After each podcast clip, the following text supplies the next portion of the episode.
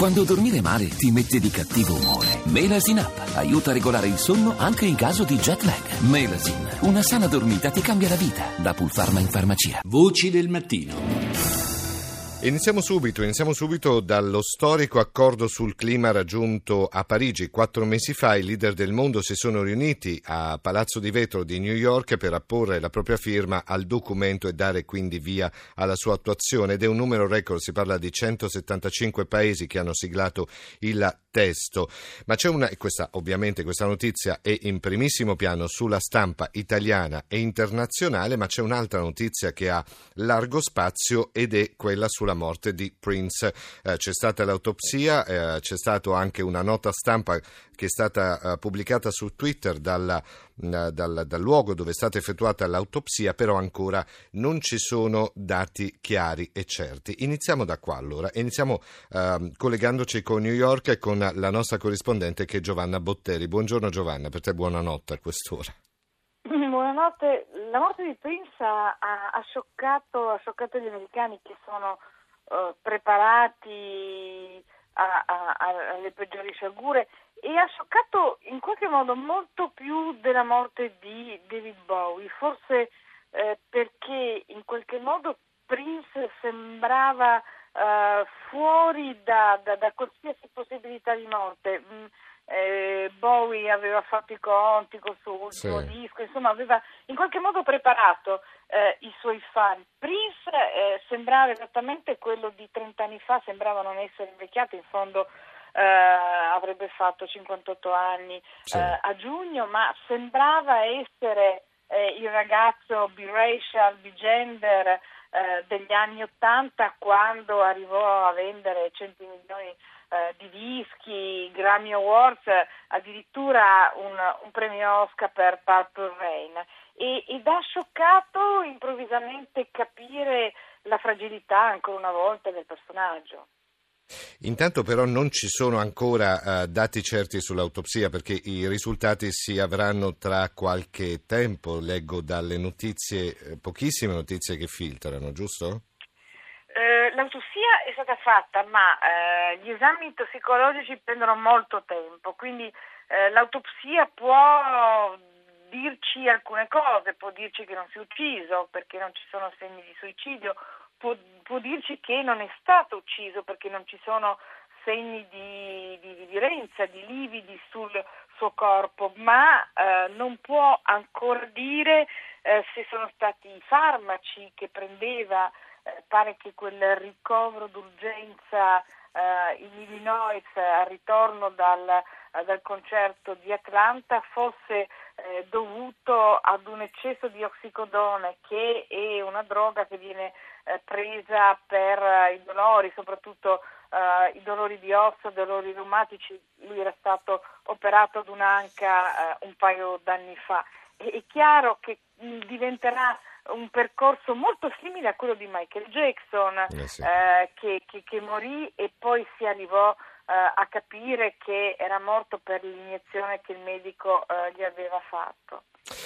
E queste insomma la, la, le notizie che arrivano sul fronte appunto della morte di, di, di, di Prince, certo l'America ha reagito in modo um, molto, molto, viscerale se vogliamo perché abbiamo visto i grandi monumenti colorarsi di viola, il colore, insomma Purple Rain, quella che è la sua canzone più famosa. Ma adesso Giovanna torniamo a quello che è la, la notizia che ha larghissimo, uh, larghissimo spazio oggi su tutta la stampa internazionale e l'accordo firmato all'ONU. Today, the governments of the world made history, just as did, e quello che stiamo sentendo è Ban Ki-moon. Ban Ki-moon è stato molto diretto, ha detto mh, bisogna stare attenti a questa finestra del tempo, insomma il riscaldamento globale, eh, un monito molto, molto serio ai paesi del mondo, bisogna contenere le emissioni, bisogna cercare di eh, badare a quella che è la temperatura globale della Terra. Eh, c'è stato veramente una, una grandissima attenzione Giovanna, intanto diciamo è stato anche particolare l'arrivo del segretario di Stato Kerry, uh, che ha firmato l'accordo con, con, la nipotina in braccio. agli applausi davvero calorosi perché Kerry è arrivato portandosi in braccio Isabel, che è la figlia di suo figlio, la sua nipotina, eh, di due anni e, e, e l'ha tenuta in braccio e Isabella ha guardato, guardava mentre il nonno firmava questo documento storico ed è stato molto forte perché? Perché eh beh, l'ha, l'ha, anche ricordato il nostro primo ministro Renzi, sì. questo accordo è fatto proprio per Isabella, è fatto proprio per quei bambini che oggi hanno due anni e che fra 17, quando dovrebbero essere eh, compiuti gli obiettivi di questo accordo del COP21,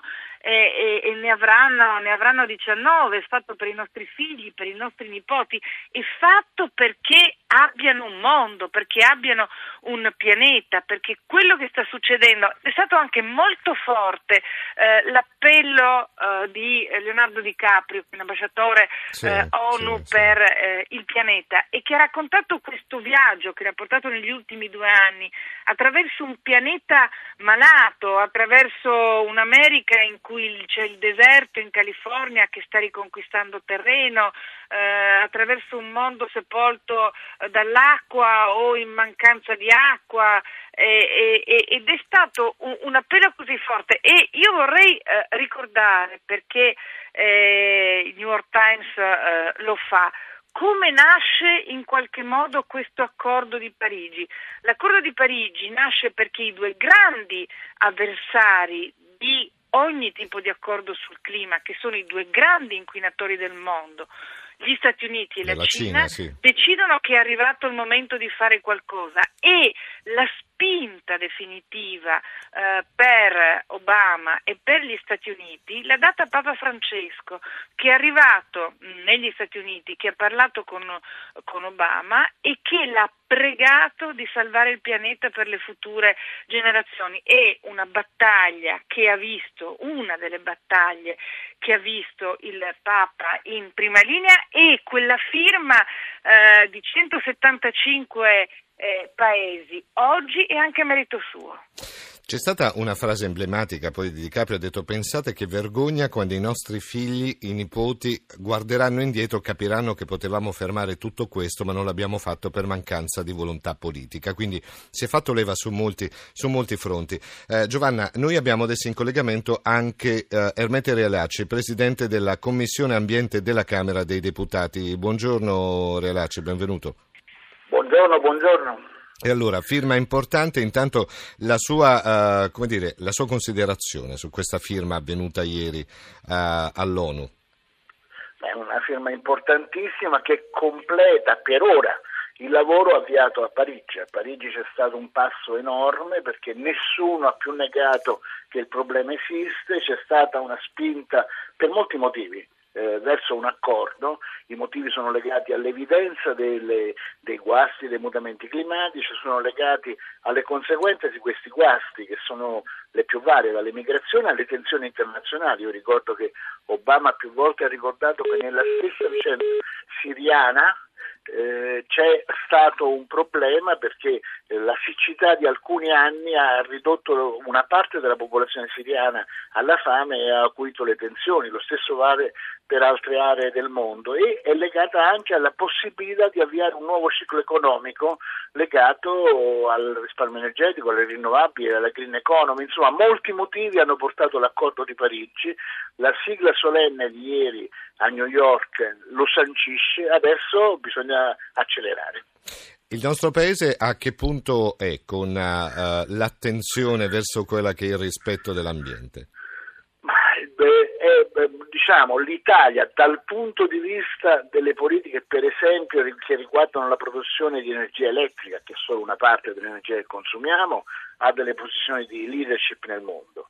Eh, noi siamo i primi nel mondo per la produzione di energia eh, elettrica da, con il solare fotovoltaico, siamo i primi in Europa tra i grandi paesi nella produzione da rinnovabili, circa il 40% dell'energia elettrica che consumiamo viene da fonti rinnovabili. Ci sì. siamo però un po' fermati dobbiamo di nuovo riprendere il cammino con eh, semplificazioni, eh, ehm, permettendo anche alle nostre imprese e alle nostre tecnologie di operare non solo all'estero ma anche in Italia. E per quanto riguarda l'economia in generale, quello che è accaduto anche senza politiche, anche senza incentivi, che tantissimi settori eh, hanno investito sulla green economy e hanno conquistato con questo mercati mondiali. Le faccio un esempio apparentemente sì. piccolo, ma ne potrei fare tanti.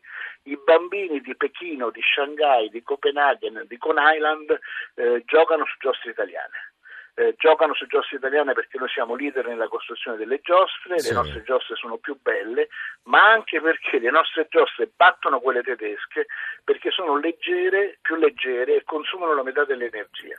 Mm. Eh, questa scommessa sulla green economy è un fattore competitivo in tanti settori dell'economia italiana. Dalla, la scorsa settimana si sono concluse due fiere che sono le più importanti al mondo nel loro settore, Vinitali a Verona e la Fiera del Mobile a Milano. Ecco, in entrambi questi settori il passaggio dalla quantità alla qualità, l'attenzione alla sostenibilità sono componenti della, della forza dell'economia italiana.